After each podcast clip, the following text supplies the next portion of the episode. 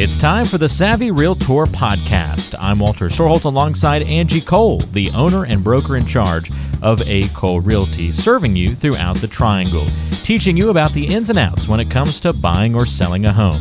You can find the team online by going to acolerealty.com. That's A C O L E realty.com or by calling 919 578 3128. That's 919 578 3128. And now it's time for one of the top realtors in the triangle, Angie Cole, and the Savvy Realtor podcast. Angie, I want to talk to you about some of the uh, national headlines and you know news items that I've come across over the last week or so, and uh, some stories as well, and see if this is happening in our local market here in the Triangle and the surrounding communities. I know you're so good at this, taking, yeah, okay, national trends are this, but what's really happening locally? Because ultimately, we don't really care about what's happening in Albuquerque if uh, if it's very Sure. different from what's happening in, in Raleigh and Durham and Fuquay Varina and that kind of thing, right? Yeah, you're exactly right. You know, depending on where you plan to move and where you plan to live, you need to know what's happening in that localized market. So let's talk about the triangle, right? Let's do it. So, one thing I came across was actually something I think we had an email question about maybe a year or two ago about a seller wondering if they should do their own inspections before, you know, the buyers come in and do their own inspections. And I think at the time, if I remember correctly, Angie, you were like, well, people don't really, that's not very standard. The buyers are still going to want to do their own inspection. Sure, it might allow you to head some things off at the pass, but it's just not really common, not really needed. But uh, this article or, or news story I came across last week says that uh, it's reported now to save negotiating time and money that sellers are getting their own inspections so that things can get sorted out before an offer is even accepted in order to one speed up transactions and and two i guess the second point then buyers are waiving those inspection contingencies so then people feel more confident that they're going to be able to get to the finish line and not have any snags so are we seeing this happen a little bit more often now in this market You know, I, I wouldn't say that we are. I mean, I definitely see it. Um, I, I think it's really firm specific, I would say. I see that some real estate agents highly advise it. Other ones say, eh, you know what? I would hold off, allow that to be a buyer expense. You know, there's a fine line. You, you just have to be careful. You get the inspection completed. Now those items become material facts, right? So, unless you go and you start completing or taking care of all of those potential issues, you would need to disclose those items, or at least if the agent gets wind of it, they would need to disclose. And of course, if you have this inspection, this pre inspection, the point of it is to share it with the client to make them or the potential buyer to make them feel at ease with moving forward with an offer. But again, if you have outstanding issues that you did not take care of, well, it kind of is defeating the purpose. So we personally, we still leave that more in the buyer's hands. So whenever it comes to representing a seller, we actually say, hang tight, don't spend your money. A lot of times buyers feel like sellers are liars and they won't trust you anyways. So they will still go and get their own inspections. But also, you know, there can be a list of items that fall in that inspection report. And if you don't fix everything, well, now we have to have the conversation of which of these items are material facts and do we need to disclose them. So, and I also, I, I don't want our sellers spending more money than what's needed. For example, in today's market, you know, we're seeing a lot of offers that are as is sales. So that means, you know, you actually could save money by not having an inspection completed up front and not spending money on fixing those items because the buyer was planning on taking on that risk anyways.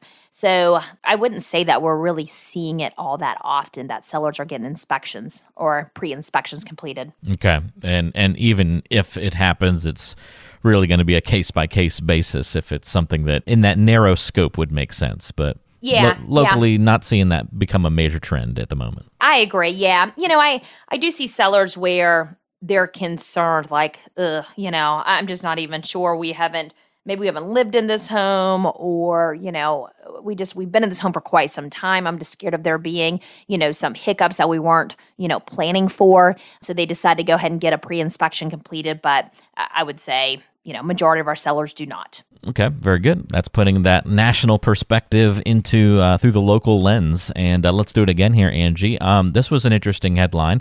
Young adults are dominating the market, and uh, the National Association of Realtors made it sound like this is a really big deal. They said it, it's happening. The shift of older generations sort of dominating the moves of the housing market has now taken place, and that millennials and even Gen Z they're now participating in buying homes and uh, getting into the market. And so the, the big shift here is that now, you know, market decisions and what drives the market is now being driven by another generation. Have you seen that in a lot of the clients that you work with? Is it uh, becoming a younger yeah. and younger demographic? I do feel that way.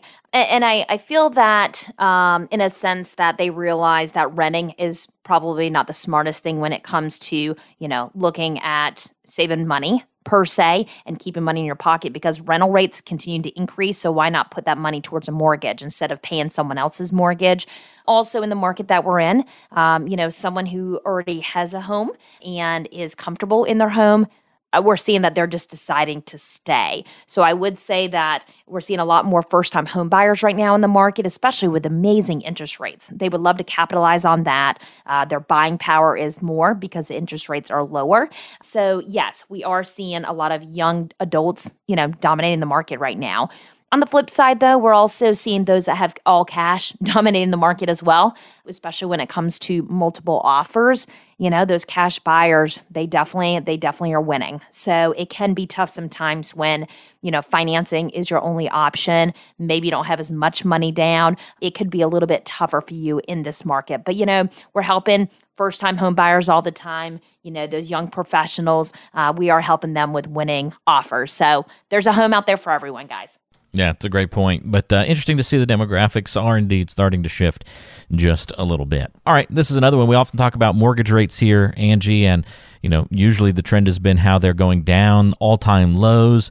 Well, we're finally starting to see things creep back up a little bit, maybe some mortgage increases going up a tiny bit, and the effect that uh, this you know sort of national takeaway proposed was that buyers who have been on the sidelines are now coming out of the woodwork because they've just been kind of dragging their feet a little bit, not being very motivated to buy, and now that the interest rates are going up they're going to miss out on you know being able to buy at historic lows and so yeah. now more and more buyers already coming into a crowded market as they want to now act fast on buying a home to still lock in these relatively low rates Yep, yep. We're seeing that here in the triangle as well. You know, I think everyone they you just any person in general, they wait for the lowest interest or the interest rates to hit the very lowest, right? And they wait to sell when they feel like the market has now peaked. But you can never time that perfectly, right? So I think we have seen the very lows of lows of interest rates and uh, now that those have slowly started to creep up and remember guys interest rates are still very low. I mean, they're just over 3% right now. I mean, you cannot beat that. So,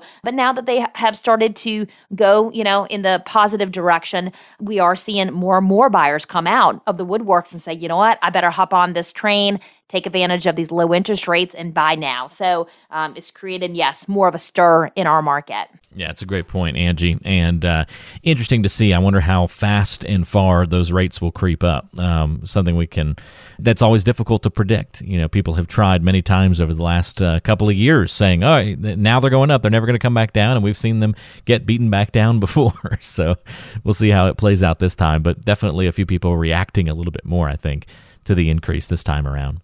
Uh, Trulia, which uh, you know, popular online um, real estate website, uh, its co-founder Pete Flint told an audience at an industry event earlier this week that we're never going back to normal in real estate. But he does see it as a good thing because of the digitization that has happened in the industry.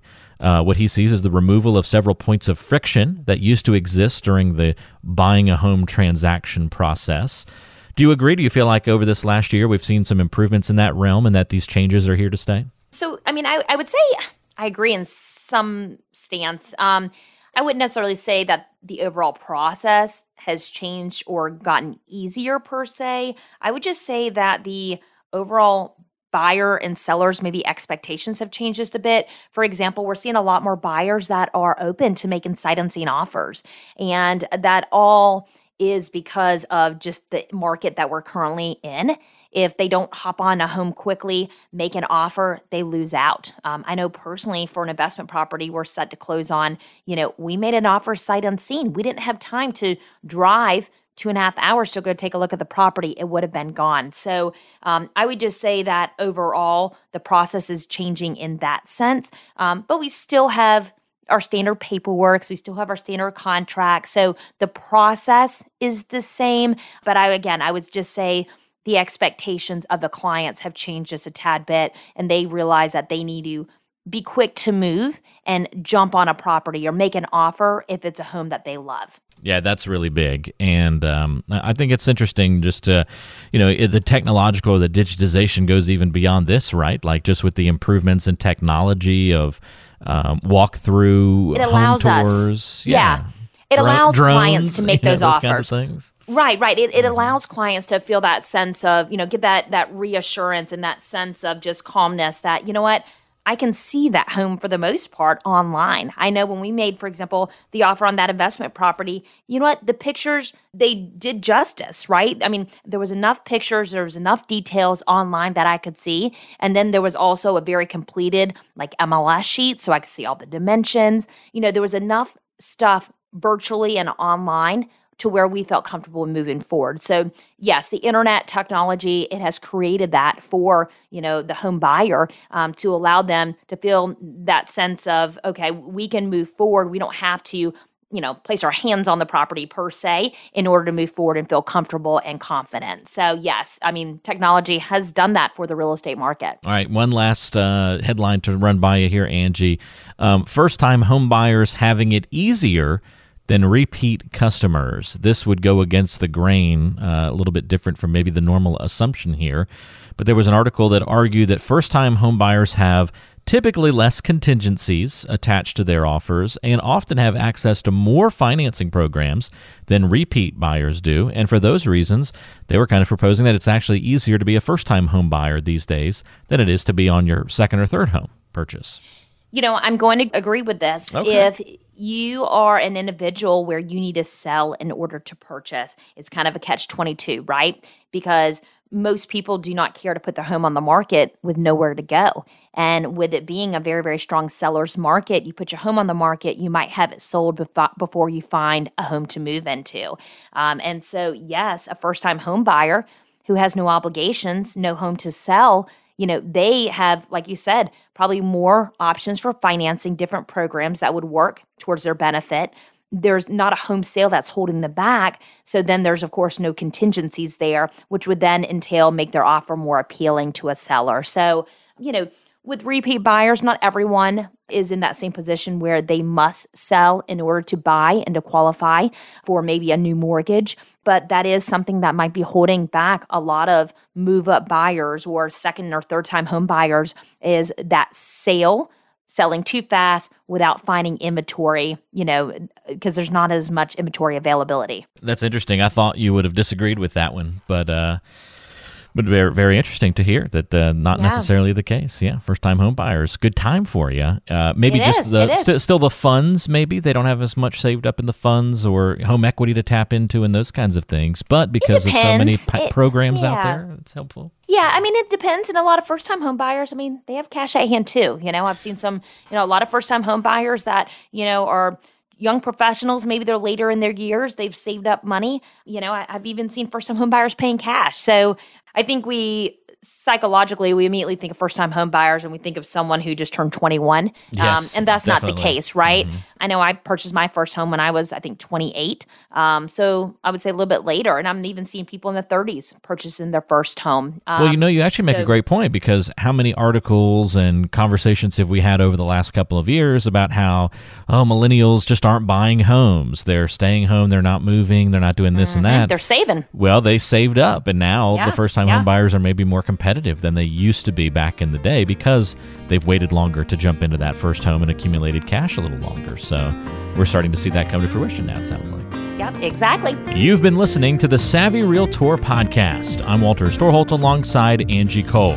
She's the owner and broker in charge of A. Cole Realty here in the Triangle. And if you have questions for Angie, we invite you to go online to acolerealty.com. Listen to past podcast episodes on the website, read the blog, and all the great information, including the option to find a home right there on the website.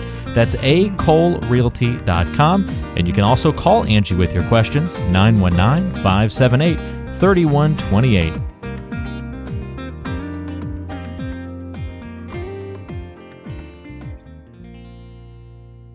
Did you know that Angie Cole also has a radio show? Tune into The Savvy Realtor, Saturdays at noon on 106.1 FM WTKK.